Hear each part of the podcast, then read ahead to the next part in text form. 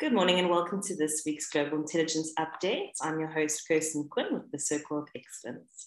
With me this morning is our guest, Rashani Shanaz, founder of Holistic Wellbeing, and she'll be speaking about how to be your best self through wellness. So, welcome, Rashani. Good to have you with us. and uh, Namaste. Thank you, Christine.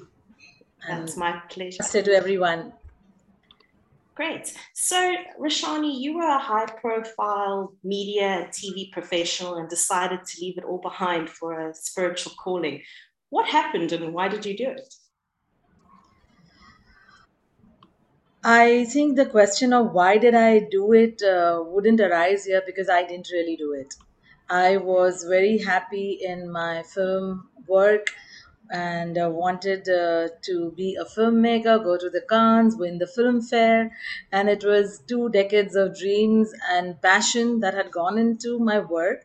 So uh, the S of spirituality was uh, way far off in my life as far as pursuing it or seeking it or having these questions of who am I and all of that. So none of that existed in my life. And I was very much in the hustle uh, you know uh, of the grind to make it big and make it bigger rather. I was already at the peak of my career. Uh, then i had a little halt in about 2005 2006 when i went through uh, a life death illness and almost became a medical guinea pig for about a year and a half which got wiped off. And uh, touching death at that point in time the only thing that kept telling me within my you know inner self was that it's not over. And though the doctors or everyone didn't know whether i would make it whether i would come out of this something within me just kept going that it is not over and uh, after that uh, time i did get back to life. I did get back to my industry to my work to my freelancing. And in fact was uh, at the high point of pitching my script to various stars and all of that. When uh, all of a sudden there was this churning. Though after my illness there was this uh, certain amount of change within me. I no more uh, loved doing the same things I could not uh, take in the regular or the everyday, you know, partying and the film events and so on. I kind of curtailed, I kind of went within me and didn't socialize much. Not that I didn't like it or I controlled myself, I just didn't want to be in a certain space. And I realized these little nuances though, but was not sure what was happening. So I took it with the flow. And uh, then around 2008, 2009, I was at the peak of turmoil in life because I had gone into almost uh, close to a crore of rupees of debt with my medicals, and I just didn't know where to close this off from. So I had to sell off my house, and I had an 85 year old father at that time. So it was a complete uh, destruction of the old in its sense. And I was more than ground zero out there at that time. And that is when uh, my gifts, as I would like to call them, just started opening on their own. So I'm not a, a learned or certification oriented, uh, you know, spiritual healing medium or therapist or well being coach. It opened up within me to first heal myself. And I would never ever have dreamt of anything called meditation before that in my life you know and i would just sit blank for hours together leaning against the wall on my bed and i would have this you know a great surge and influx of so-called thoughts at that time so i have the cognizant ability of uh, what i would say inner guidance or channeling or whatever that you may call and it it was as if somebody is giving me dictation but there was no voice or anything. And I just started feeling that I am following something that is going on within me.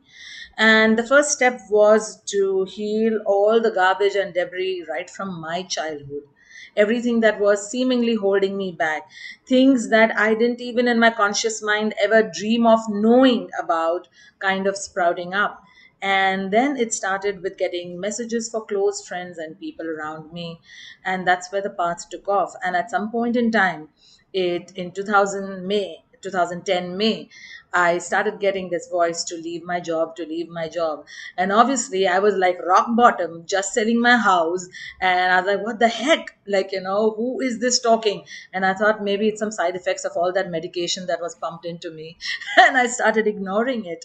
But uh, it was so strong that one fine day, mid May, I just walked up in my office, wrote a handwritten resignation, and I left it all. And uh, it took in about 15 days for it to sink in that I have no salary, I have no money, and I have to lead a life. And that's where it all began. Wow, that's very interesting. And and tell me, I know you mentioned now a few lessons that you learned, but looking back at your illness, what lessons came from it for your life? I think, uh, Christine, the main lesson is currently my core mission of life, you know, as well. That is to spread awareness and ways to self care and wellness.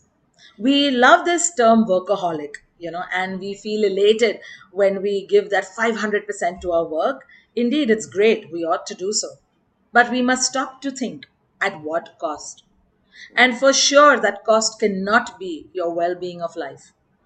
We understand and need to understand that the one who is, you know, churning that grind is the one who has to turn its wheel and bring home the bread as well. And So touching death and coming back, sorry, you're asking, saying something? no, I said so true. Yeah. Yeah. And touching death and coming back made me realize this that even while I was fighting, I was coordinating the release of a film at that time from the ICU. And my doctor had to literally snatch my phone and threw it aside one fine day. And I learned that all that made me reach that point was a disservice, in fact, to my 85 year old father, my loved ones, and for all whom I actually wanted to earn a great living for, including myself. And because I was lying there and getting that treatment, it was fine for me to an extent, right? You're looked after, the hospital, the doctors, whatever, it's going on, something is going on. But what was unimaginable was the state of my father coming there every evening in the visiting hours and seeing me in that condition. And this is what happens with all of us who reach that point of no return burnout. We actually are doing a disfavor to the very loved ones who we think we are doing great help to. And we are running helter skelter to do things for them. So, my mission and the lesson out of this whole illness and the journey was to help each and every person I possibly can touch the life of to learn the art of prioritizing and putting yourself first in a healthy sense. Uh, I would like to give an example over here. Uh, you know, uh, can I just use the whiteboard? Yes, of course.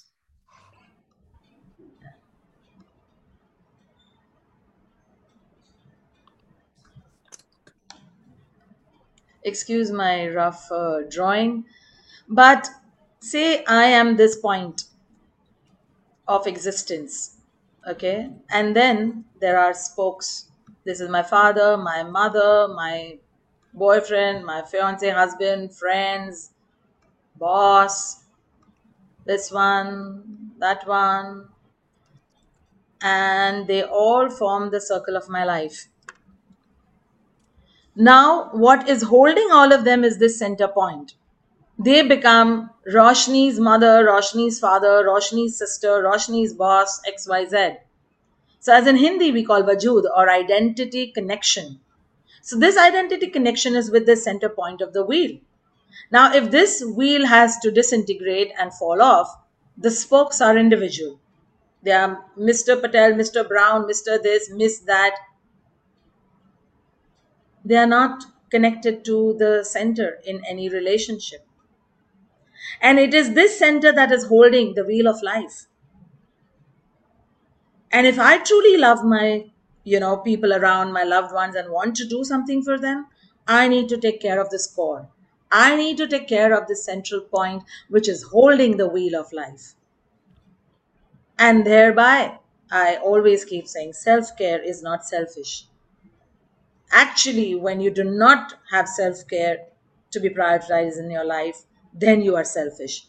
because you are not thinking what will happen to everybody around in this spokes of you know the wheel of life when you crash. Because it is not just one person falling ill it is a family that gets tarnished. It is a family that gets disintegrated in so many ways fragmented in so many ways torn apart financially emotionally mentally physically people have to stop their lives because you are lying in bed and thus, the importance of self care and wellness is the biggest lesson that I took home and I have been sharing the last 12 years with people in my life. Amazing. Thank you for that.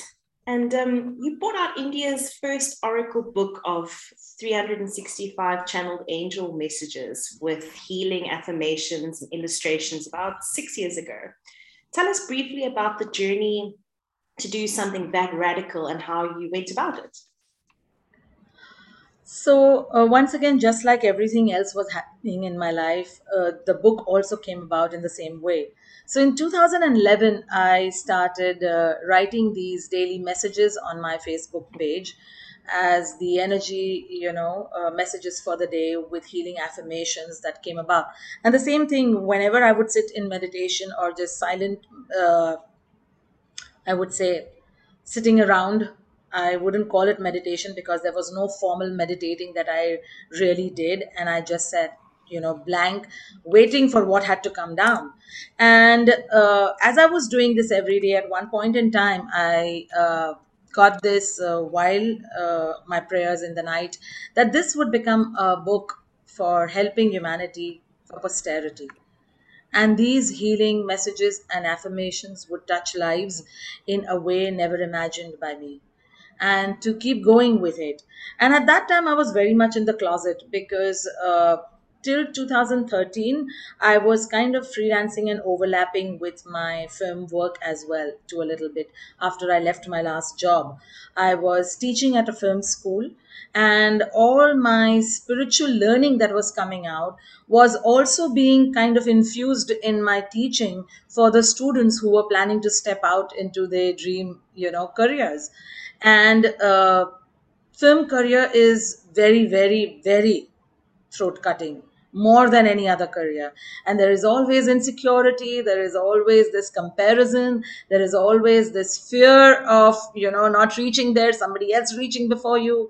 So all the work that i was doing on myself was helping me to help those you know uh, young enthusiastic souls who were surrounding me in the classroom every single day.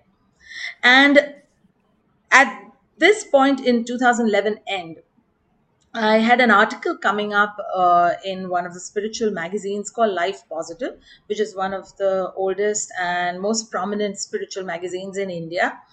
And uh, the writer had been seeing my Facebook uh, work, and uh, she had approached me that she would love to do a story in a section of their magazine on, uh, you know, leaving this world of uh, glamour and uh, completely moving towards something so radical and uh, 180 degrees turn in my life.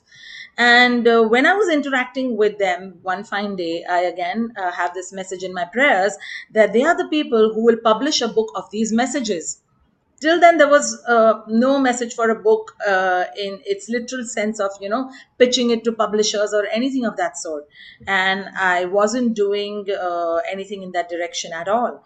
So i wrote this big mail you know to the editor and i said that you know i got this message that uh, you guys would publish this and i'm sending you these little you know messages and this is the thought of the book. This is uh, how the compilation would be. And she very sweetly called me for tea and uh, very politely told me that they don't publish books. They are not a publisher. They just do this magazine. And uh, one of books that they have done is of the master that the founder of that magazine follows and it's just a one off so i said okay that's fine. And i just went back home. Now by then what had you know, God strengthened within me, I could say, his faith. I would implicitly trust what I got in my guidance. No questions asked. So if I have got that they are going to publish it, I know that they're going to publish it. I don't know when, and I wouldn't ask when, but I would keep doing my work towards that goal, milestone by milestone. And then came 2014 when I incidentally bumped into the founder at one of their own events. I didn't even know he was the founder. And I started talking, and I felt guided to reach out to him and tell him about the book. And he said, We are thinking of getting into publishing, and we are going to set up a team by next year. So I'll let you know if the team is interested. You can send me a mail. And I sent him the mail as guided. One year, I never kind of messaged him. I did not ask him, no follow up, nothing at all. And exactly almost uh, 11 months later, at 2.30 in the night, while I finished my prayers, I was guided to message Aditya and ask him what's happening. And he lives in the US, so it was morning time for him. And right there after my prayers, I sent him a WhatsApp message Hi, hope everything is well. And any news on the book and your publishing department? And he says, Oh, yes, next week are the interviews, and we are just recruiting the team. So, why don't you wait out for some more months and the team will get back? And I will definitely put forth. But I cannot promise to say anything because I won't interfere. I said, Rightfully so. Uh, you know, whatever due merit it has, if it gets through to your team, so be it. And that's all. We left it to that.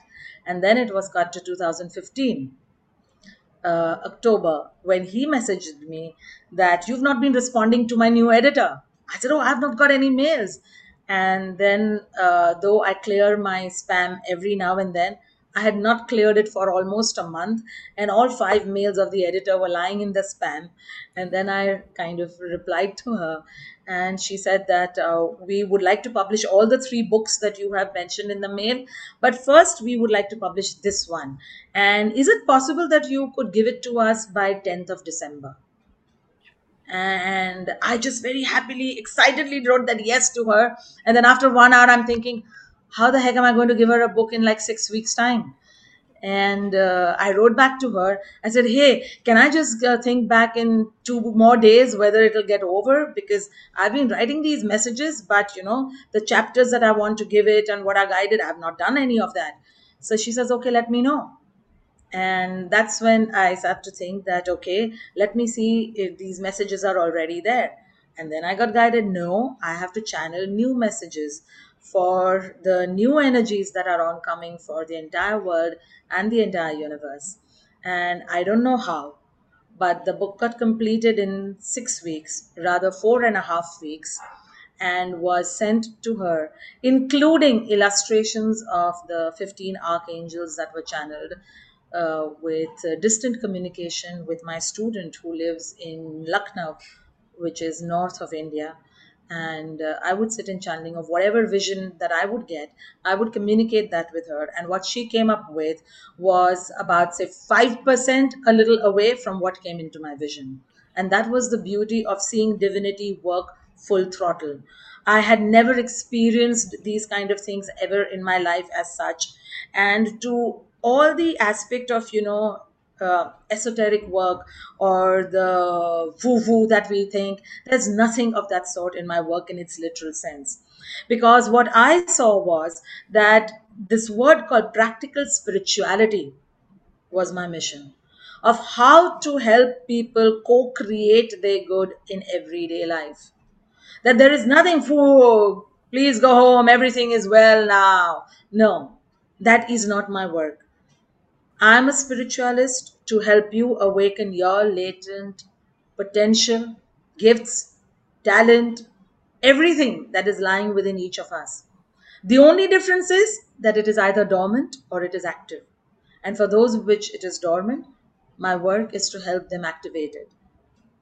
From being passive to become active in co creating your life. And that's how the book came about. And it has transformed with um, divine grace several lives in guiding them, healing them. Whoever have experienced the book have experienced immense energies. And I have uh, pictures and I have testimonies of uh, at least nine people who have sent me pictures of putting it at their altars and saying, This is no ordinary self help book. this book has some energy and i cannot put my uh, you know hand to it or finger to it but there is something there that i daily feel and my family is experiencing it and that was my biggest you know uh, reward award whatever that you may say out of that book And tell us, are you going to be looking at doing another book in the near future? Uh, yes, I'm working on uh, two books more, rather three books, but two more. One is complete in its sense. It is called The Mojosh Earth Angels, and it is along with another co author. So we have some celebrities, some people from different walks of life who have got out of their you know run of the mill corporate jobs or whatever and risen through the ashes to do something for humanity so it is the lives of uh, about 15 to 20 such people uh, who can inspire. So that book is complete, and we are looking out to you know extend it to publishers for the same. And the other is 99 Days of Mindfulness, whereby I'm working on each day one thing that we can focus on and a healing affirmation that will help us to focus on that thing. We cannot do too many things. Why do our resolutions fail that we make in the beginning of the year? Because we want to do this we want to do that we want to do that and we want to go there. But by 10th of january most of us have most of the resolutions all dissolved and going nowhere. We overwhelm us most of the time. So for me, the learning it through seminars and through my clients and students in our, you know, workshops is that don't create goals, create milestones because they are easier to reach. Create baby steps towards what you want to reach so that you do not become a parent who is stuffing in, uh, you know, rice and dal and vegetables to a five month old kid you're giving him porridge and you're giving him gripe water and you're giving him soft food. So And if we treat ourselves in that gentle way, then we'll be able to be more productive and achieve far more than overwhelming ourselves day to day in trying to keep up to the race around us, which we get completely thrown off with seeing on social media. Very true. So, um, tell us, you have a lot of certifications and accreditations. How important do you feel they are for someone who is a spiritual healer? Again, to begin with at the onset, I would say I don't use the word healer but believe and live by this that I am here to be a healing medium, a wellness medium, or a well being medium, because there is only one greatest power in the universe that runs it all, who is the doer. We are all mere mediums, just like the tap which passes the water onto us and becomes the medium for it to reach us. So, the first step to the healing world or space for me is the releasing of the doership and yet doing your guided human actions in your capacity to the best of your abilities and potential. So, as for the certifications and the accreditations, they came along the path and journey. I've never reached out to procure them, get them, nominate myself for them, or anything.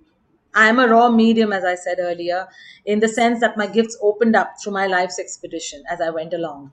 And it wasn't about doing courses or garnering certificates that uh, made me come to this point.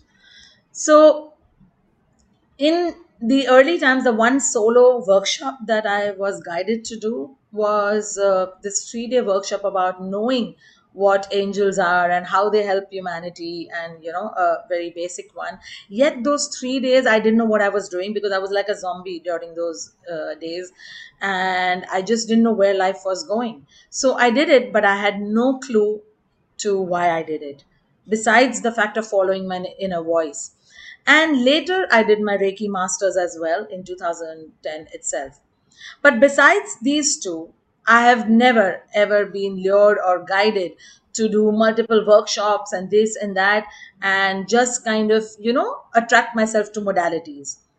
And then thereafter doing that work where people's lives were being touched including starting my own ngo is when these award certifications organically started coming of people you know seeing my work on facebook or seeing the posts and so on. As i said including you including my i've never reached out for anything. I have never reached out for any pr i've never reached out for any marketing. I've never given a block of ad in these 12 years about my work. So what i felt when these awards and certifications were coming that they were required more for the world than for me. Unfortunately, we live in a world where all of these things matter more to people than what they really truly get from the person.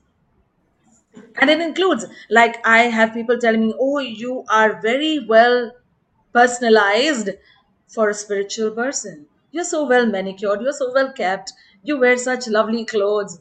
I said, This is the very thing that makes you become a fool. Because people get into a garb to fool you. Because you have a framework of everything. Spiritual people should look like this. Spiritual people should be like this. And then people have the capacity to put on that act, to put on that facade because that's what you want. And that's where God has, with grace, never allowed me to go. And that's to learn that spirituality is not about renouncing anything.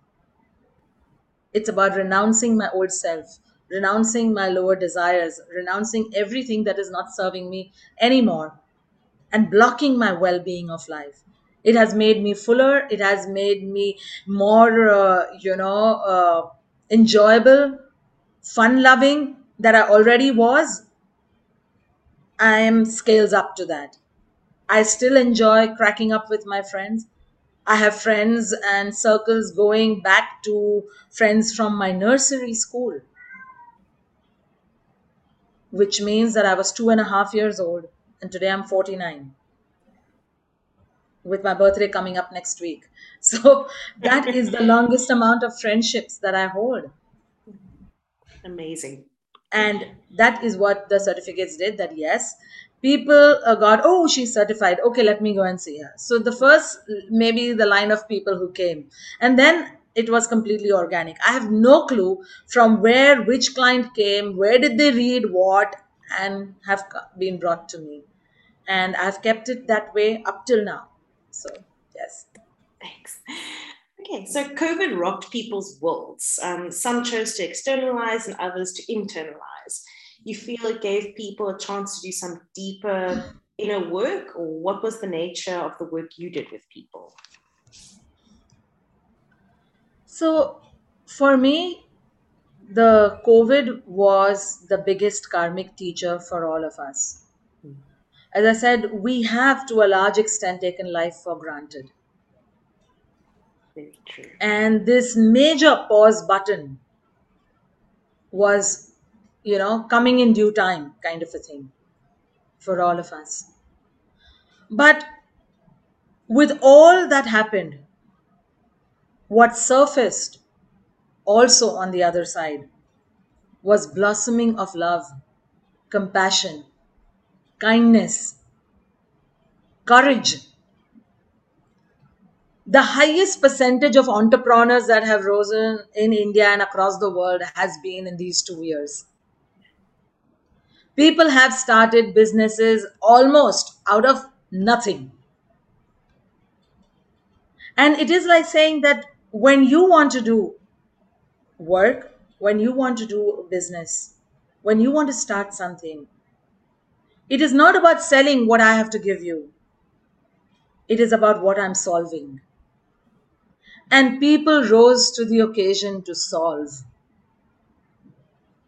And at one hand, people were losing jobs, people were completely, you know, despondent about what's next. The uncertainties were killing people. There was a lot of sadness and grief. I personally lost three family members, immediate family members, including my cousin and his wife, in weeks' time, leaving a 20 year old daughter behind to an uncle, to very, very close friends. But at the same time, I acknowledged to honor all those who were courageously standing up for themselves, their family, and humanity to do what they did. With me, the funny thing was that just before the lockdown, I had gone for volunteership to my spiritual, uh, you know, space of my master, where his tomb shrine is, and I was a volunteer at the medical hospital over there. And the second day that I reached there, I had a fall, but I just went on with it because that was my first official volunteering with the hospital, and I didn't want to come back uh, with uh, the hurt. And I said, No, I have to go on. I've come here, I have to do it. So the next 18 days, I was with a hurt wrist, knee, and an ankle my entire left side was cracked up and by the 14th day my leg had almost swollen up to become like a little elephant leg and i couldn't walk. And being a volunteer at the hospital i was on wheelchair and still doing the work with the registers and you know allocation of duties of the other doctors who had come there and so on. I came back in february and i was asked to do an immediate knee surgery. So I went through the surgery with uh, six weeks of rehab and physiotherapy and so on. And it was exactly when my physiotherapy almost ended on 10th of March. And 14th of March, the lockdown was called out. And right there, with a huge wristband, you will still see those live sessions which are there on my YouTube I started from 18th of March as guided one to one and a half hour sessions on how people can keep up their equilibrium during this time. What they can do for their wellness, what they can do for their loved ones, what they could do, little things as home remedies, and things that will help them to have emotional and mental balance as well. And so started the live sessions with a daily chanting and collective prayer that we did. So it was live on Facebook and YouTube. Over 300 live sessions were done including a series called the Wellbeing Wisdom series, which was where I picked up a few friends from my film industry and some of the author friends, doctor friends who I had, and we did a one hour discussion on what does well-being mean to them and what are they doing for their family to keep up the pace with this whole lockdown. And even if people could get one straw out of their lives, then it was great. So we did the whole series of uh, 21 days with 21 personalities and uh, such many live shows. We also did a lot of work through my NGO, uh, which deals with a lot of slums in uh, Mumbai. And uh, over 700 plus families started being supported from April 2020 for ration, medical, rents of their hutments, to fees for the uh, children and so on, including three local village hospitals in a district in Maharashtra, where we provided the medicines, the favipiravirs, and all of these medications that were required for COVID, oxygen concentrators, PPE kits, gloves, and a whole lot of uh, you know items that were required by the hospital. So it was uh, not just talk. What I saw that God was making you know, I say compassion is sympathy in action. We just feel sorry. Oh my God, uh, this is happening. But what can I do? What is that one thing I can do? And even if all of us cannot do everything, I believe everyone can do something. And if we pick that one something, then we will be doing good at the end of the day. It's true. And it's amazing what perseverance can actually achieve just listening to you speak. Um, so, do you feel that people turn away from their spiritual calling or gifts um, and their true journey because of fear? Yes, I feel fear actually is the biggest and the opposite polarity of the love energy that we operate from. Through all the evolutionary part of our lives, fear is the constant emotion. The mosquito is fearing when it is going to be squashed. The deer is fearing when it is going to be eaten up. Every part of our evolution, fear has been the biggest constant emotion, and thereby reaching the human life, fear is to a large extent the driving factor. And it has also sadly been the driving factor to control civilization. Everything that I could tell you as a human, but you wouldn't listen, has been put into the doctrine, has been put into the organized religious format, or God said this and God said that. So I also help people to move away from that. To not be God fearing, but be God loving. To do away with superstitions, to do away with things that are dogmatic in their very nature and that were used against humanity to simply control us. Whereby the remote control of our lives is with somebody else. And yes, the fear of humiliation, fear of failure, ridicule, rejection, fear of earning money from spiritual gifts. God gifts are for free. We have been born and brought up with that. And it was difficult for me to, to charge money for my gifts and my time and my service until I was guided how money is the karmic energy just like time. And that whether birth or death, divorce or marriage, anything, you are exercising money at the end of it. Emotional health, mental health, this health, that, anything, money is being exchanged at the end of it. And even for the people who do larger humanitarian work where they are not charging, there is somebody nullifying their karmic exchange of existence by providing them food, clothing, traveling, staying, and living under this roof of the universe. So somebody is exercising that karmic exchange of money for them to do that larger work for humanity. And that kind of took away my fear of exchanging, you know, the energy exchange for my work. And this profoundness that helped me on my path ahead. And I help each and every one. And it beautifully said that what is not God's job is to cheat, to oppress, to hurt. Your service is just like the tailor who is providing you clothes, otherwise, you would be naked. It's just like the doctor who is serving you and the medicines that you are buying. It is just like the teacher who's being paid to teach. And every service done where humanity is gaining is God's job and God's work. So and how, how oh sorry. yes, please. Sorry. No, no, I was going to say, so how how would one know that they're on the right path in life? You know, one important thing as my master uh, God uh, Meher Baba says, words to effect, that when you think you are on the path, then you are not. so, in modest words, I feel it would be to become aware of your intents, your thoughts, your actions, your words. If you lead a life of love, kindness, compassion, non judgmentalism, non discrimination, acceptance, and doing what is out of love, then I feel that you are seemingly on the path. To love your fellow beings would be to be on the right path. To hurt no one would be to be on the right path. And my main work, as I said earlier, is this I feel to enthuse people through this very path of practical spirituality that will help them gain overall freedom that we are constantly chasing emotional freedom, mental freedom, financial freedom, physical freedom, and above all, spiritual freedom. So I feel that if we are working with little, little milestones to better ourselves to who I was five minutes back or a day back, then we are doing good and we are seemingly on the path. Right path. That's lovely. Okay, great. And so, what could one do to live more healthily and be more balanced holistically?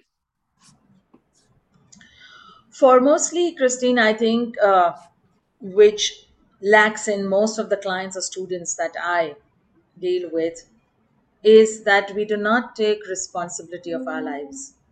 I think we should learn to take 100% responsibility of our lives, to stop all blame games and know that the change is with and within me. When I digress to blame all around me and the world and the government and the economy and God and every, you know, thing that is around me, then all my focus is going in that blame energy. Then, as I said earlier, the remote control of my life is with all of these things. And to live a healthy, holistically well life, I feel we should do everything in our capacity to keep that remote control of life in our hands. If I accept the mess that I have done, then I will know that I have the power to clean it up as well. But if someone else has made the mess, I may spend all my life waiting for them to come and clear it. to believe that, you know, the only point of change in the universe is I, me, myself. I cannot change anyone or anything. But when I change, I can change everyone and everything around me in context towards me. And that is for me the most simplest thing if we can do, then we will, you know, have a life that is healthy in every way and we will move towards bettering it for ourselves and our loved ones around. So like looking within to to see the out. yes. As as rightly said, what is within is without. We try to clean the glass from the other side and Very think that the whole vision is blurry. So that's what it is. Yes. So you talk a lot about inspirational leadership. Uh, what is it and how does it apply to entrepreneurs on this call? I feel uh, the initial step to inspirational leadership is what each one on this call may already be living by, whether they are aware of it or not. And that first step for me is to be a living example of what you truly believe in, that is impacting the lives of others. For me, inspirational leadership is that which is inspiring from within and motivates action from the outside in the real world. It is a leader whose core essence is to pointedly elevate that individual and the entire squad performance heights to greater heights each day and kindles that inner passion, fire, and creativity of each one around them. It's almost like cloning your passion, franchising your vision to everyone in the downline without actually maybe even physically interacting with them you know? And what i've seen that however audacious the you know innovation or work will be inspiring leadership will always help in unveiling that dormant potential of the people you know within the team. And it it is not like spoon feeding but actually propelling you by action to you know take that dynamic leap and making each one uh, you know learn what they can pick up from those actions and when you exercise inspirational leadership you kickstart an inner alignment for each one around you that helps them in instilling values that inspire for life and help them to follow their passion and move towards ambitious goals for themselves and for the organizations they belong to. And through this inspirational leadership, I have seen and I feel, I live it, I exercise it in my life, that you can create self motivated entrepreneurs. They are people who then scale heights within an organization through what they innovate and create for the company they belong to. And they, in turn, also rise and grow with the company. It becomes like an extension of yourself in a way. Yes. so how can the people on this call best help their clients who are, you know, in pain or, or fear still? Are there any simple tools or methods of getting people centered that you can teach us? Mm-hmm. Uh, there are a few things that we could tap into, uh, which are like easy methods, which I've seen work best with some home based clients and working clients as well, especially the ones who currently I've been working with since the COVID uh, last year as an in house wellness coach and therapist for a large uh, IT corporate in India. One is the power of words and affirmations. Words have this energy, just like everything else, and they create spell like frequency when uttered. Do you know what words are also called? Wh- What is the other word for words? When we were in school, we had a dictation of that. Hmm. One, Anyone in the comments have something to say?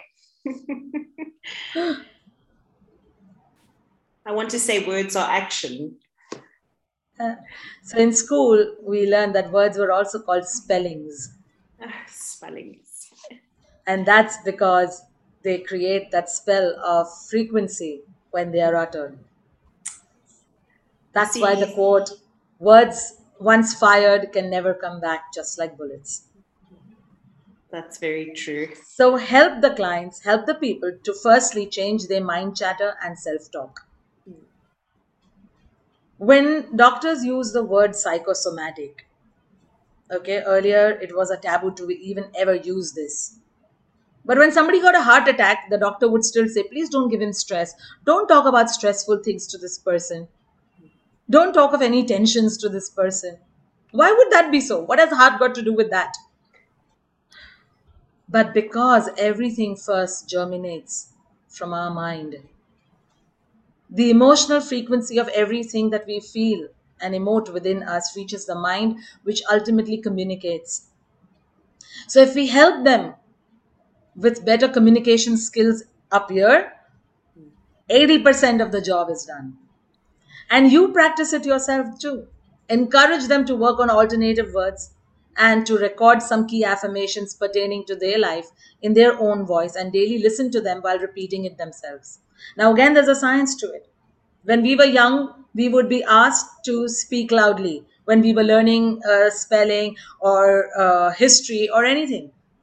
Don't read it in the mind. Read loudly, read loudly, speak loudly. Because there's a science when our voice comes out and goes back to the energy of our ears, it gets embedded in five of our energy centers, which we call the chakras. And that imprint is much more stronger for us to remember things. And therefore, if they record, you know, some nice positive affirmations uh, in their own voice and then listen to them every day, especially when they are down, just plug it in and listen. It is unbelievable the way the energy will change within 10 minutes of that time. Second is, uh, I would say, maybe support them to use self soothing practices. Sadly enough, the most uh, common self soothing practices that people reach out in times of dilemma, trauma, grief, or hurt is alcohol, smoking, chocolates, and a tub of ice cream, retail frenzy. But those are additional problem creating behaviors. They are not self soothing. So the work is to move away from this irony. That though they are called self-soothing to help them understand that this temporary you know uh, kind of uh, actions that they took which were their old defense mechanisms are not the right ones. To encourage them to new coping methods which would be the best way to regulate you know the deeply distressing emotions that they may be going through. So one easy thing would be to create uh, something which I learned was a self-soothing toolkit. It's like a self-pampering box, which typically includes uh, reminders of all our five senses. So it would be things that would be comforting smells, such as you know essential oils, candles, a little you know uh, bottle of the famous uh, or favorite perfume that you love, pleasant taste like herbal teas or favorite healthy snacks, things that are soothing to touch, such as you know uh, your favorite scarf or a stress ball or something of that sort, a flower, a tiny part of your plant, comforting sights such as photographs, a pen drive which has some nice old memories of videos. It could be a folder with pictures like a scrapbook soothing sounds such as favorite piece of music, chants, or guided meditation. And it's like a toolkit that you can carry around. It may not be a box, it could be a little drawstring pouch.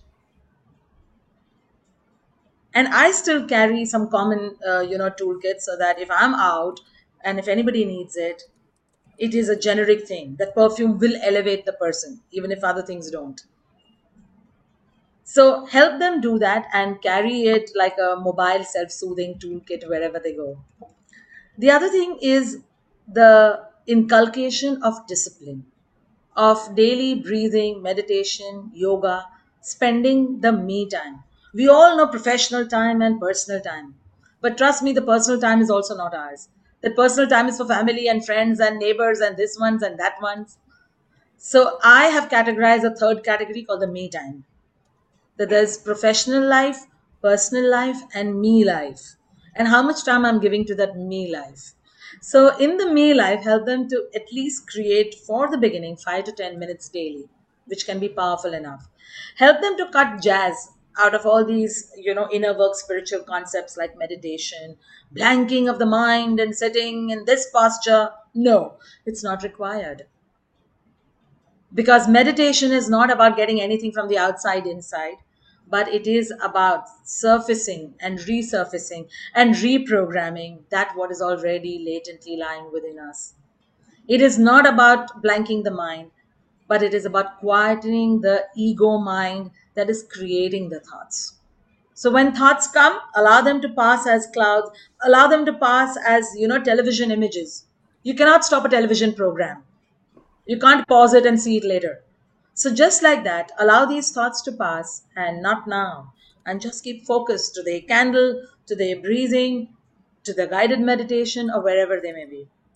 So, help them to cut away from all of these overwhelming factors, as I say, which can dissuade actually people from doing any, you know, me time inner practices. Out of this, deep breathing is very, very powerful and it can help even reverse a lot of physiological and physical ailments and problems. So, another uh, thing in deep breathing you will see everywhere is that you will have these breathing counts four in, four out, mostly equal counts.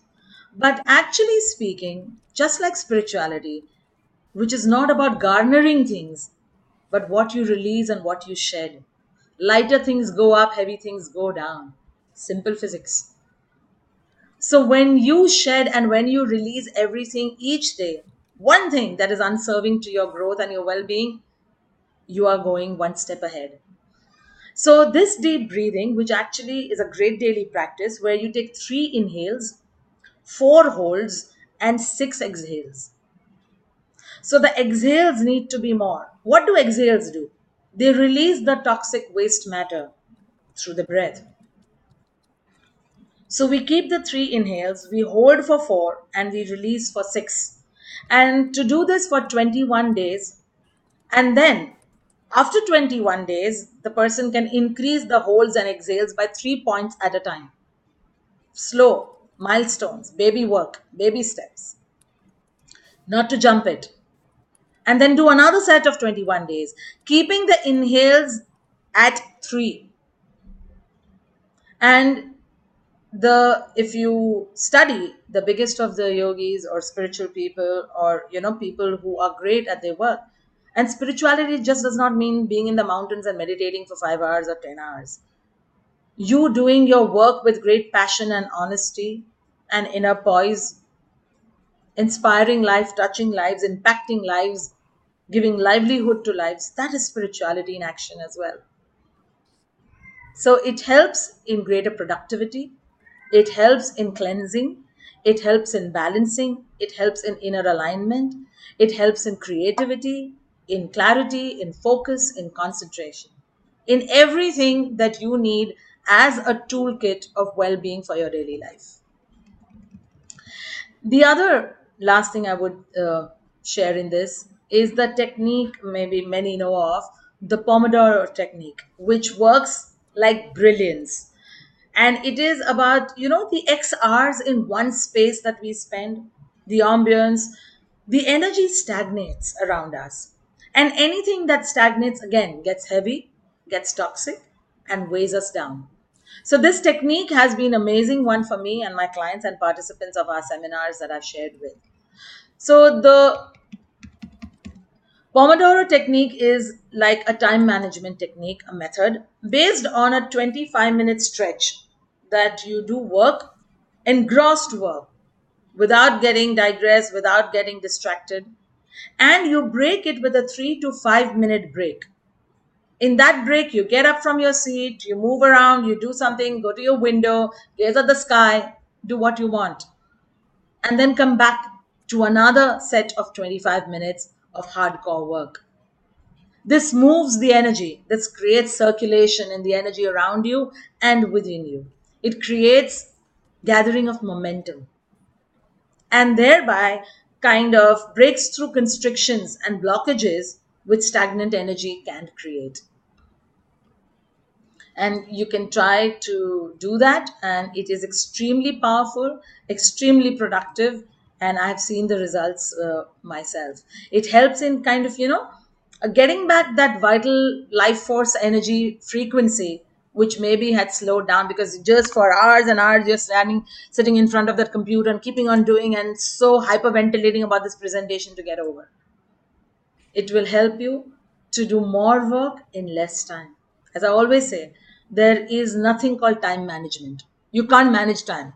We all have 24 hours. The biggest of the freedom fighter, the scientist, the beggar, the president, the prime minister, we all have 24 hours. What I can do is prioritize these 24 hours.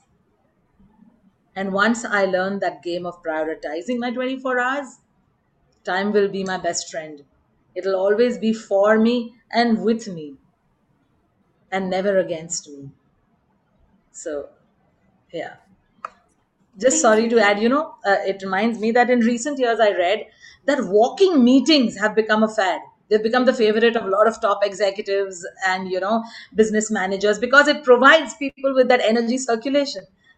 It assists also in blood circulation, Yes. which frees these energy blockages inside us Hmm. and attributed to clearer thinking scientifically and more energetic brainstorming, debating, coming up with innovative ideas, however radical or audacious they may be. And in fact, I also read that the late Steve Jobs swore by his walking meetings as the key to do some of the most, uh, you know, revolutionary ideas and brainstorming work.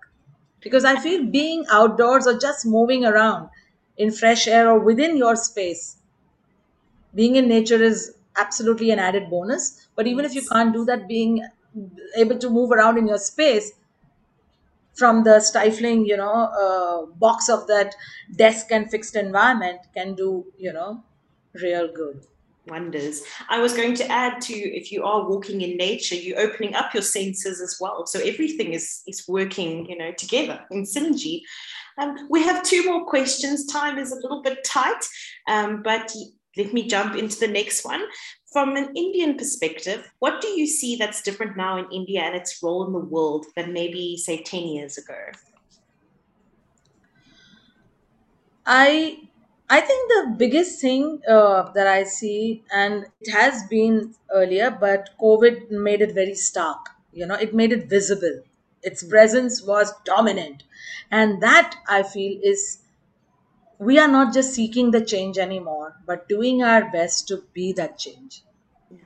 Just as Mahatma Gandhi said, be the change that you wish to see. And we are willing to jump out of our comfort zone and not just think out of the box, but I feel we have thrown the boxes out of the window. You know, we yes. are learning to stand up for ourselves. We are no longer wanting to be subjugated in any way by anyone, even if it is our loved ones and family which did that.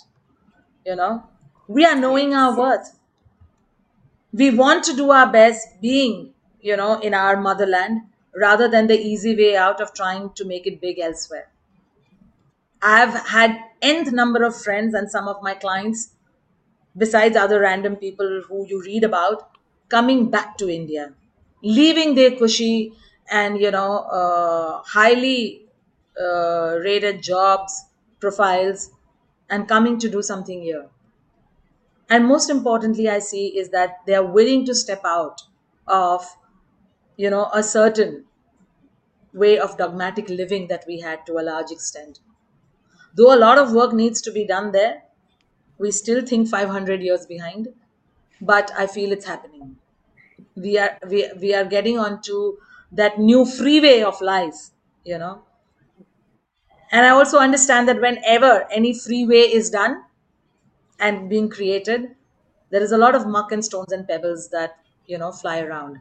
But when it is finished then we can zip through in much lesser time from one place to the other.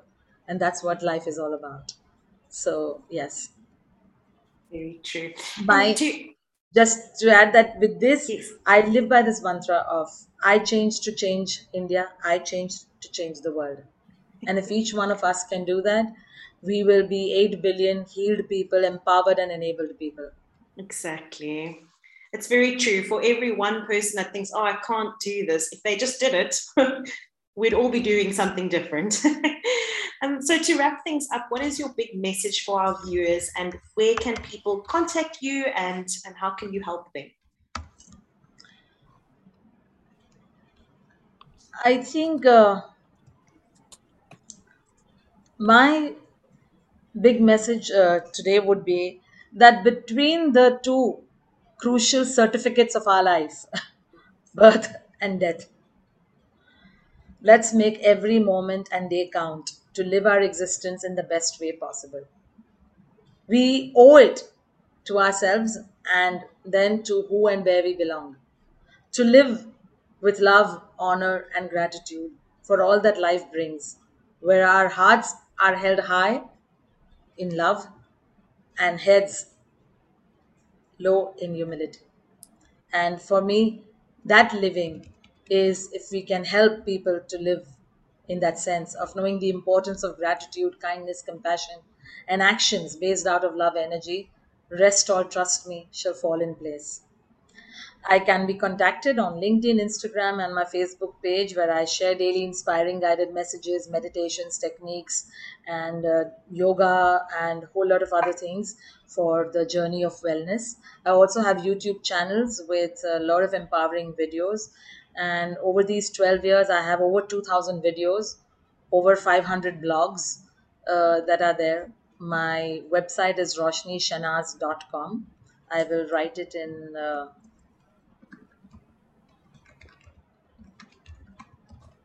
and all my social media goes by the same name of Roshni Shanaaz as the handle. And my NGO space is also there. I would love people to see that uh, charity is not just about money and it is about mindful soul involvement. And our talents, our gifts, our time, everything is there which can be extended to do good in our daily life. Our foundation is called meherroshnifoundation.org and uh, it's there on social media as well with the same name. Thank you, Roshni. And thank you so much for your time and for joining us today. It was an absolute pleasure to hear you speak. And thank you to all the guests that joined and that are going to be listening in, in you know, in the future. and uh, yeah, just overall, thank you very much. Very insightful. Thank you so much, Christine, for having me and this opportunity to speak to all the lovely souls who joined. Thank you for sparing your time to be with us and uh, this opportunity to share my heart with all of you. Thank you so much. And a big thanks to Mike for this opportunity and extending my love and blessings to Mike and Landy. I'll do so. Thank you. Thank you so much. Namaste.